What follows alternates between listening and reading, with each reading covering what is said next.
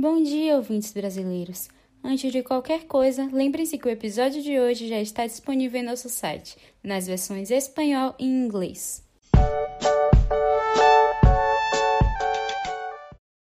Eu sei que vocês nos acompanham fielmente e nossa equipe agradece pelo reconhecimento.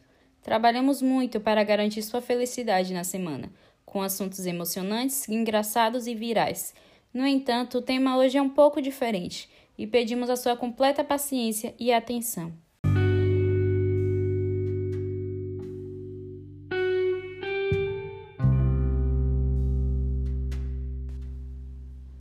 É com muita tristeza que dizemos que foram coletados os piores dados de índice de fome em uma década.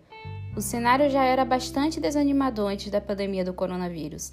Em 2019, cerca de 650 milhões de pessoas passavam fome no mundo todo, uma cifra bem distante do segundo Objetivo de Desenvolvimento Sustentável, que busca erradicar a insegurança alimentar até 2030, melhorar a nutrição e promover uma agricultura sustentável.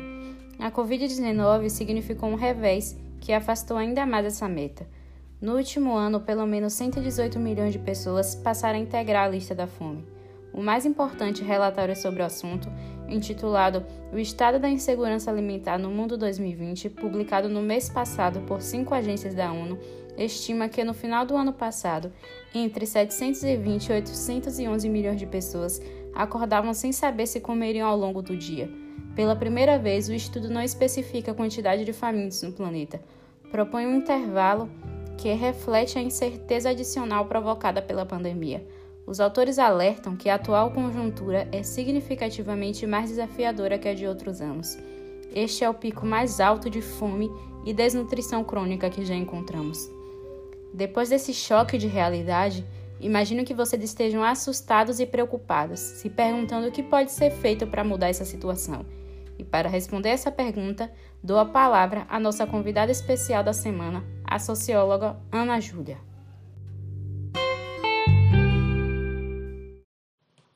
Bom dia, Vanessa. Bom dia a todos os ouvintes do podcast. É um prazer ilustre ter sido convidada para participar desse episódio do programa.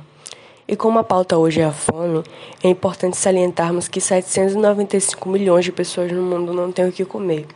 E dessa forma pensamos em como esse problema pode ser resolvido. Só que a fome no mundo não é um inimigo de um filme que podemos derrotar facilmente.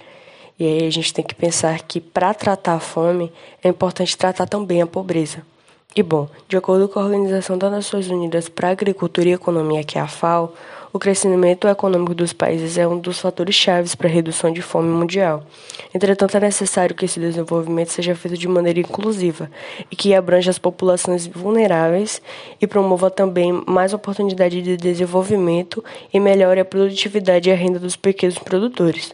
Dessa forma, a desigualdade tende a diminuir conforme a distribuição de renda e diminui consequentemente a fome também.